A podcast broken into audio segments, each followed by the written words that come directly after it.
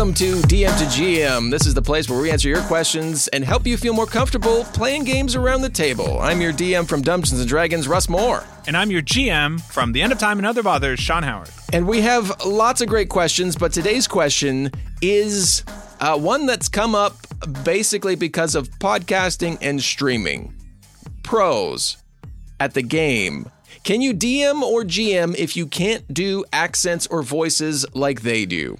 And I, I think it's a great question to ask because it sort of calls out sort of what the, I think a question that a lot of us are afraid to ask, but we all we all have it in our heads.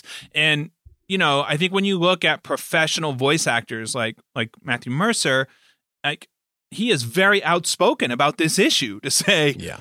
Just because we're all professional voice actors does not mean you have to. That that's not a requirement for this game, and it it's not a requirement for the game to be fun, right? Yeah. So uh, Russ and I are both D Ms and G Ms uh, for quite a long time, uh, and we are now going to demonstrate to you the breadth of the horrible accents we can do. Here we go. And three, two, one. Oh boy! I'm a little goblin, short and stout, here to do expletive things, because this is a family-rated podcast. Okay, now do Flamekins' voice. Oh boy, I'm Flamekins. I ri- I'm a pirate, and I'm here to expletive things up. I'm like, I think I had, a, it's so funny, in uh, End of Time and Other Bothers, I had a, uh, I was trying to set up a romantic thing uh, between... Uh, Uh, basically Darcy and the this administrative person in the house, this place they were visiting. Right. And she she had a, I was trying to do a Southern accent, and I lived in the South.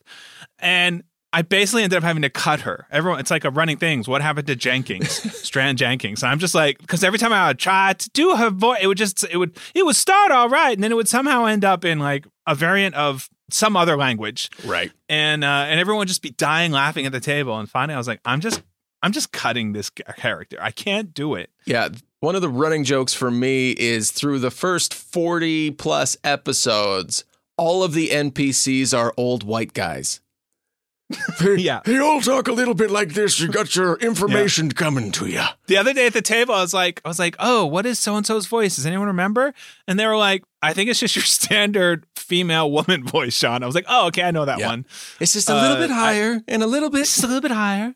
Yeah, just a little, little more, you know, a little standoffish. Yep. Uh, don't know why. Uh, yeah, you can play this game and create characters and even have a recorded show where people love certain characters with, with a pretty limited range of voices. Um, and your table can have a lot of fun. And even if you do an accent badly and it's around the table, as long as it's in, you know, you're not making fun of someone or, or a race, uh, it can be a lot of fun. Like everyone can still enjoy it. Yeah, I've... Accents and dialect, it, it, it to the to the story, it doesn't matter because you can describe the character. Um, you can give them, you know, how they look, their status in, in within the world, all that, and that gives the players the knowledge on how to interact with them. The funny voices that you toss out often become the characters that people love them love. dearly. Um, but I mean, we play. Tom runs a game for us on Patreon, and. Um, one time I had to step in as one of his characters and I was like, hey, Tom, what does that character sound like? He's like, well, it sounds a little bit like Tom. So because Tom doesn't do voices, and that's totally fine. He still builds amazing totally worlds and amazing stories yeah. and stuff. And we're totally invested. But every character sounds like Tom. And that's OK, Tom. It's OK. I um, yeah, one hundred percent. I was introducing a, a bit of a actually it's a bit of a spoiler, but I'm introducing a zombie character who's it's supposed to be like a mafioso kind of type. So I was trying to do like a Brooklyn or a Jersey or anything in that space accent. And it's pretty hysterically bad. It's like, I'm constantly at the table, like right before he speaks, like everyone will just start laughing. Cause I'm like trying to like, hey, I'm walking here. I'm yeah, walking. You got that hey, key I'm phrase to get you here. In there. Yeah. That's, it's bad. It's a horrible accent. Um, Yeah, I think the key if you're doing accents is to um to punch up. So uh you know avoid if you are if you are if you're white, avoid sort of Asian or bad you know the classic sort of punching down accents. Yeah. You know, but you know I have a really bad we do a really bad Arnold Schwarzenegger impression. But yeah, I'd say I have maybe three or four voices, really, at most, without any accents. Like I said, if you've got one voice or three or tw- twenty or none, um, does that hold you back from running a game? No. No, one hundred percent no. Um, is it fun sometimes when you think you don't have voices to try a voice just a little higher pitched or bring it down for a big giant that are going to crush you? Yeah, crush you. It'll crush you like bug. Or just the Arnold Schwarzenegger comes in and he's like, I am here to pump you up. You up. Yeah. um, have fun with have fun with voices if you're comfortable. Like, if you're not comfortable, too, some people just don't like doing them. Um, and it it doesn't stop you from still building a world and having fun at the table, um, because you're going to put that energy into the world and into the in, into what those characters look and feel like rather than what they need to sound like, which might make them sound a little more comical when sometimes that's not what you're going for. Yeah, one hundred percent. You you don't have to be. It's like I once was mesmerized by a storyteller I heard, and they really didn't do any voices. I think they had the main character they did slightly higher just so you knew it was the boy or the kid, and everyone else was just the same other like this, just talking like this, just a little deeper. And it was one of the most mesmerizing mo- like twenty minutes just sitting there and hearing this story. Um, and and so, yeah, I think as a G M or a D M, we are narrators.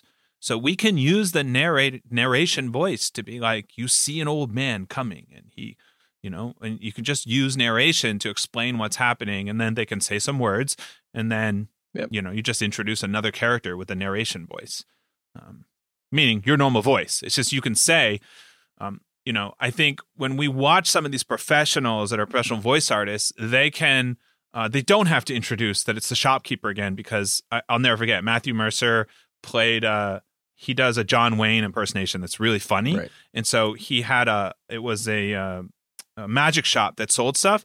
And there were eight clones of the main, of the person in the back who all speak exactly like John Wayne.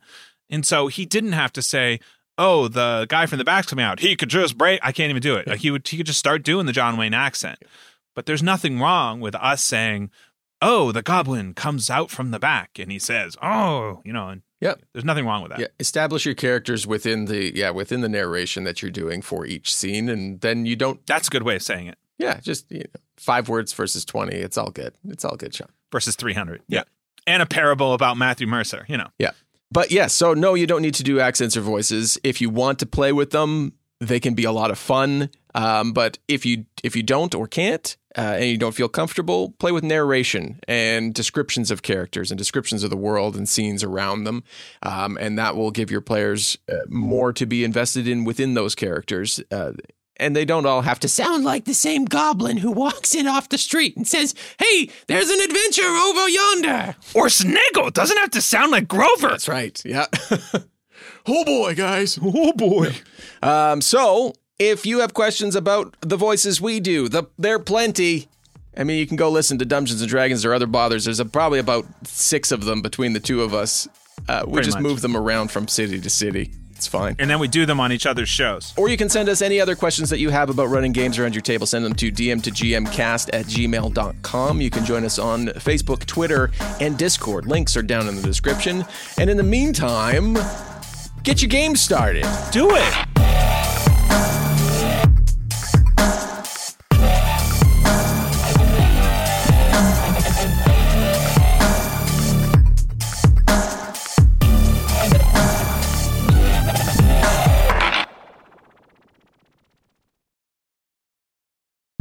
The Fable and Folly Network, where fiction producers flourish. This is I reporting.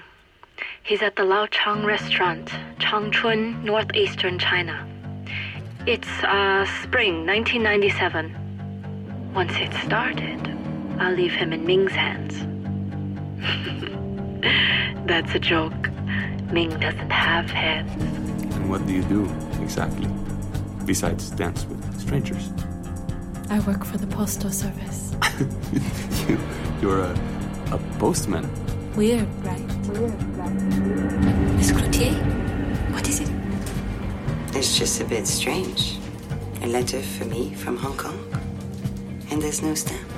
I need stamps to write a dead person? Yep, there's a cost. How much? A pound. A pound of flesh. A pound of you. It seems like a lot. Lift up your shirt! What's that? Just hold this tube over your stomach. We all don't laugh. Ow! Yeah, this is gonna hurt. But what? Nothing! Ow!